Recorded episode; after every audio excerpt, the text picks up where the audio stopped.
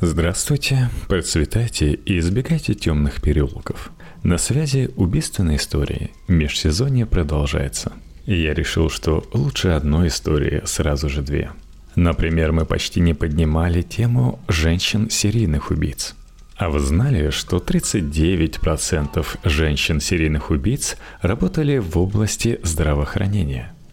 Серийные убийцы – одиночки, преследующие ночами прохожих, чтобы похитить их, пытать, убить и надругаться над трупом.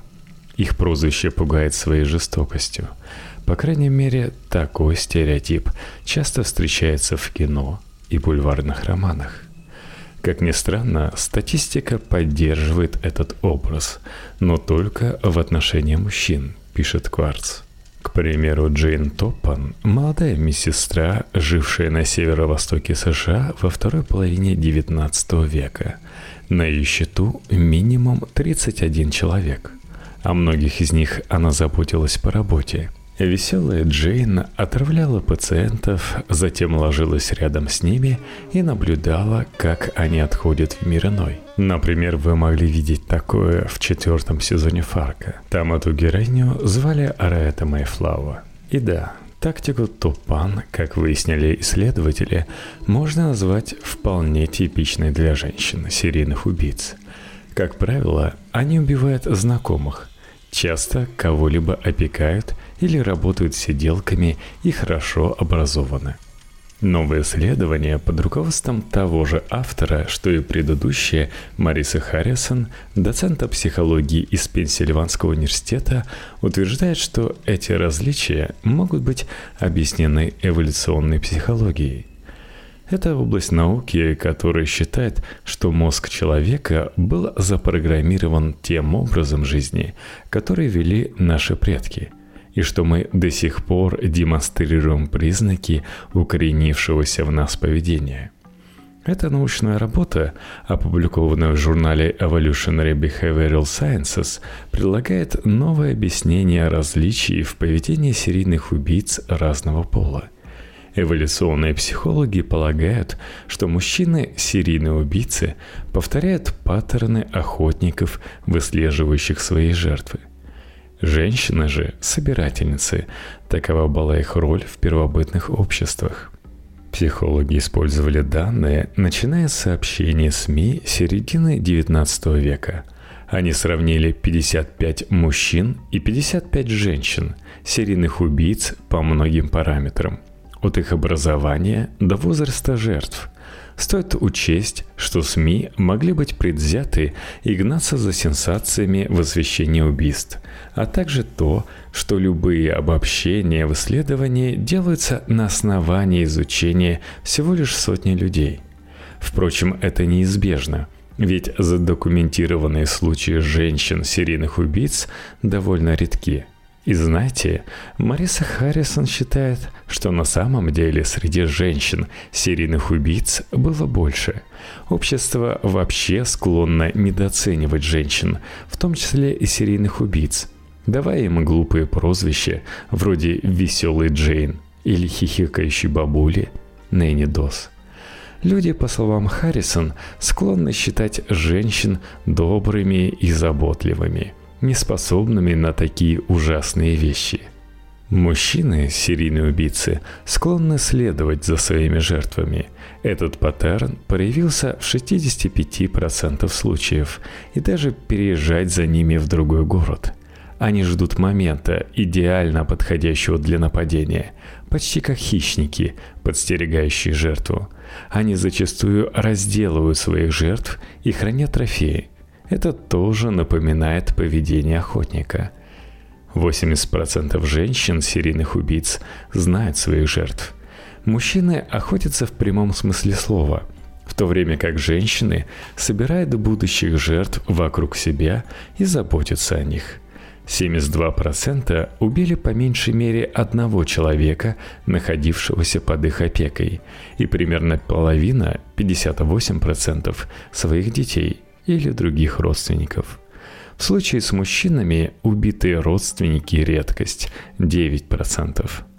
Согласно исследованию 2015 года, В США 39% женщин, серийных убийц, работали в области здравоохранения. Анализировали случаи с 1821 по 2008 год.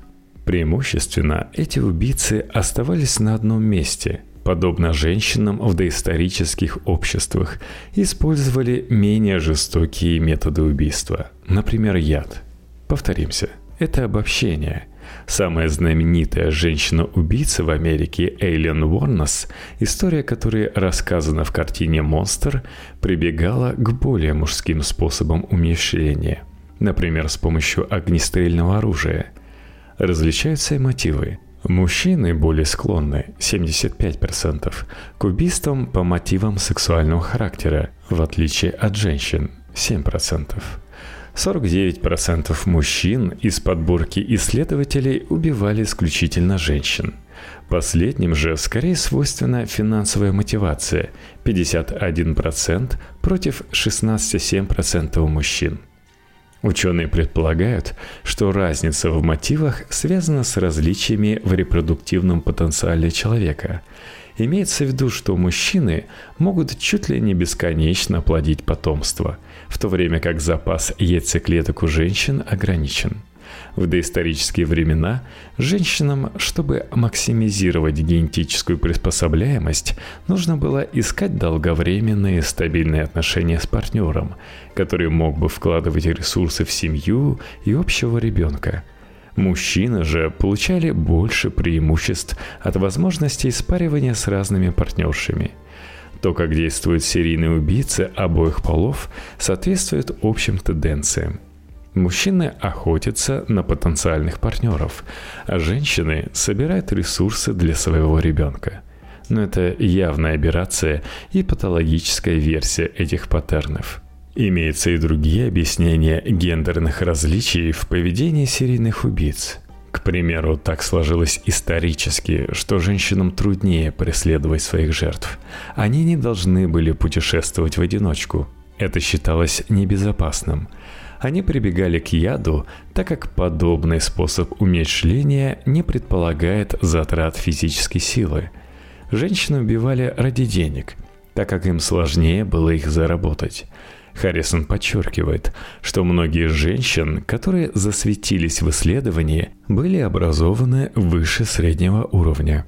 И, возможно, именно потенциал к зарабатыванию денег, но разрыв в зарплате между мужчинами и женщинами начал сокращаться совсем недавно.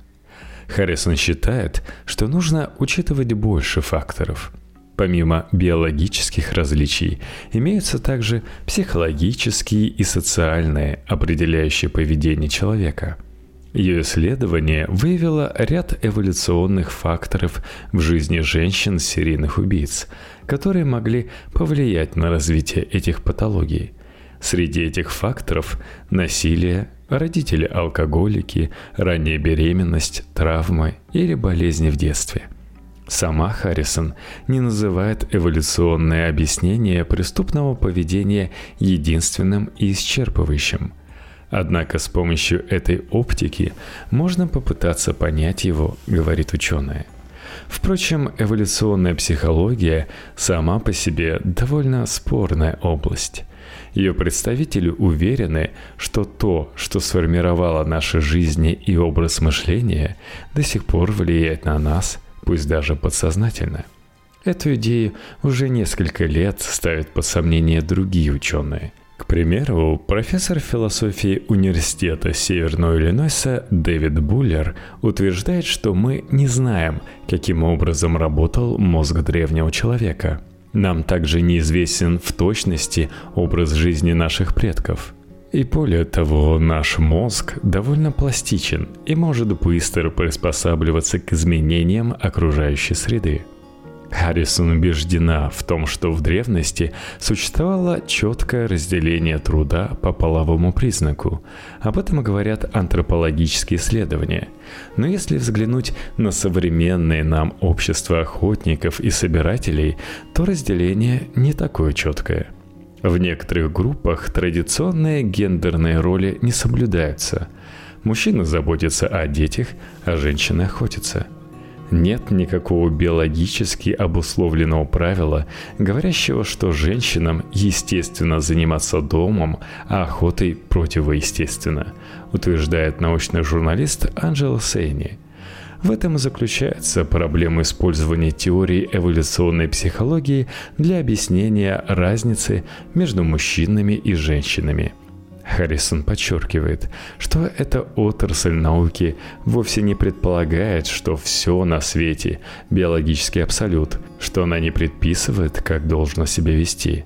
Но именно эволюционные психологи ранее рационализировали традиционные гендерные роли, принижая врожденные способности женщин.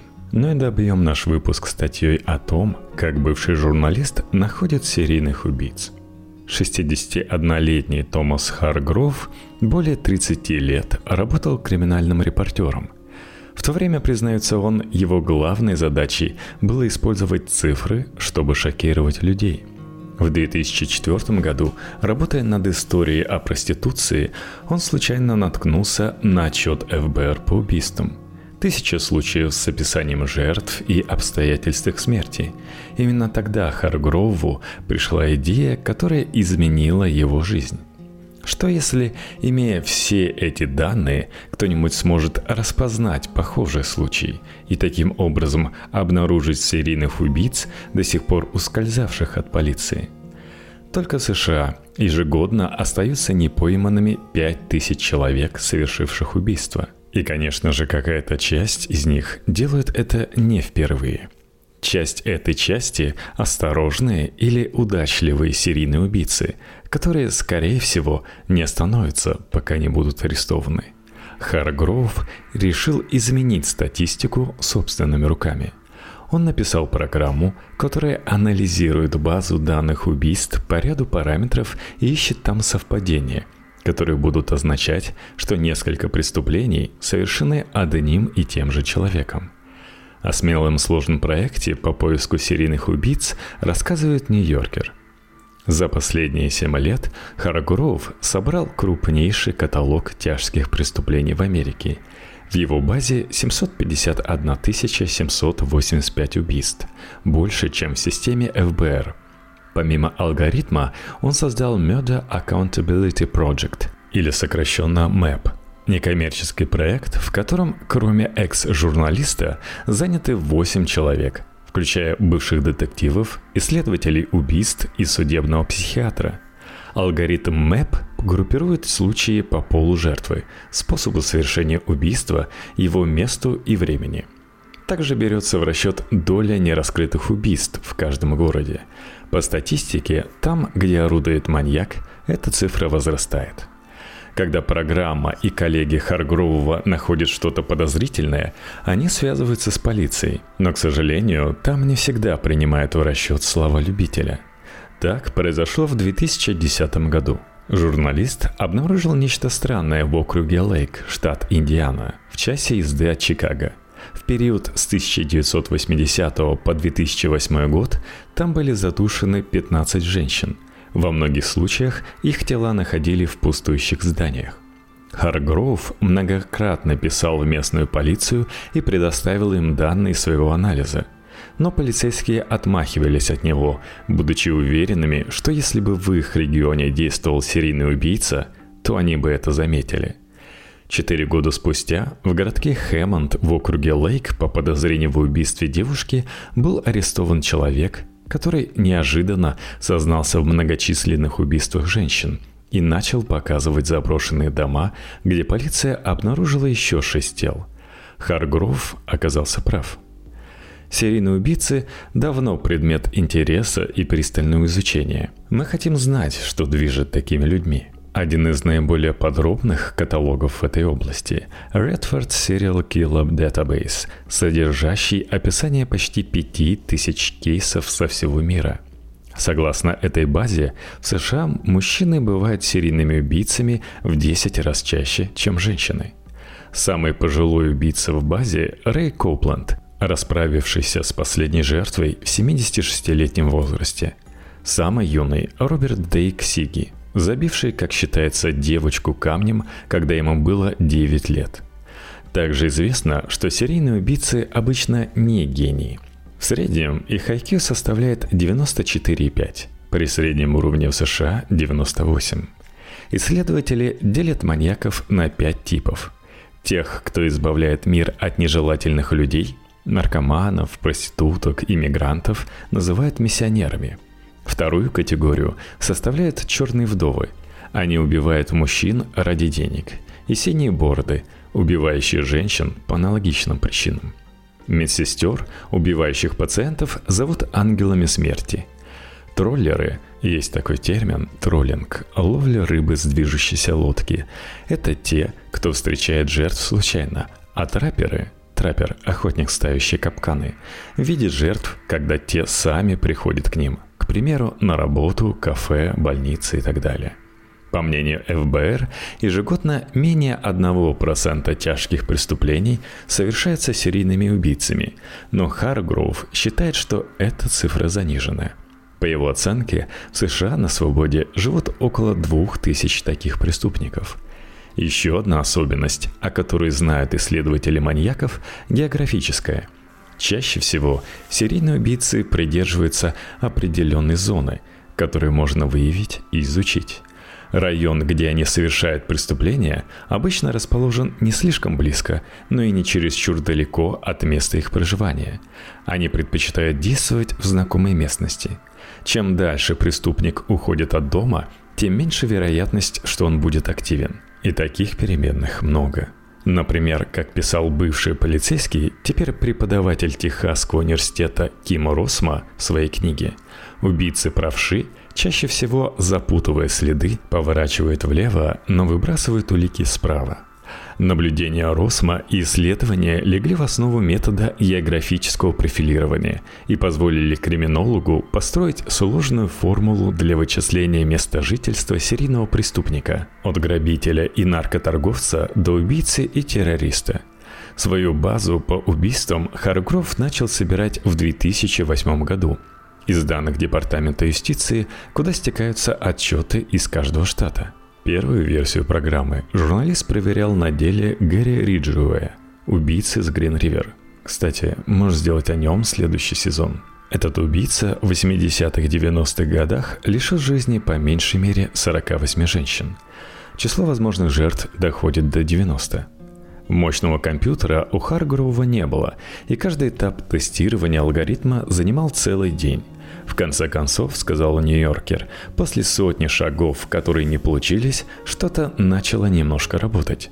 До создания МЭП в США предпринимались как минимум одна попытка использовать технологии, чтобы разоблачать маньяков.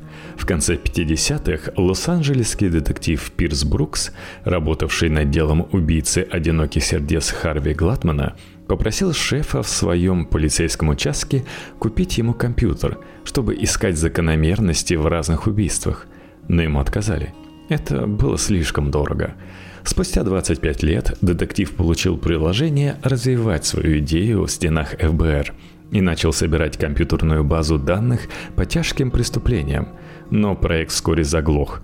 По каждому случаю Брукс хотел получать отчеты с ответами на полторы сотни вопросов, и полицейские просто саботировали дополнительную бумажную работу. Отчасти благодаря тому, что идея Брукса провалилась, план Харгрува стал возможным. У МЭП тоже есть свои ограничения. Например, из-за того, что один из параметров работы алгоритма – это география, он пропускает убийц кочевников – из-за другой переменной, привязки к уровню раскрываемости убийств по городу, программа иногда дает ложно-положительные результаты там, где полиция просто не справляется с преступностью.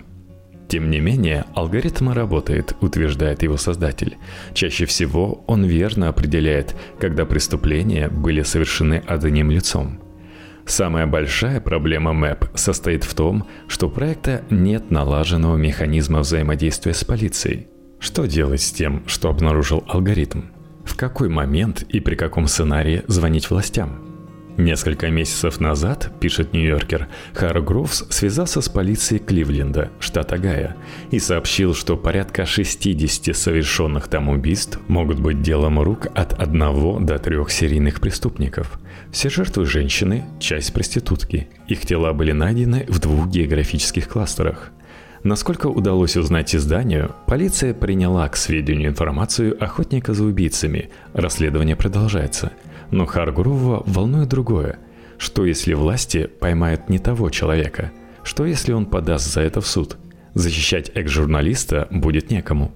За ним стоит лишь маленькая некоммерческая организация, у которой из активов 1400 долларов на банковском счете. Но у МЭП есть однозначный положительный эффект. Система информирует общество о том, сколько тяжких преступлений раскрывается – в 1965 году, согласно Нью-Йоркер, в США убийцу арестовывали в 92% случаев.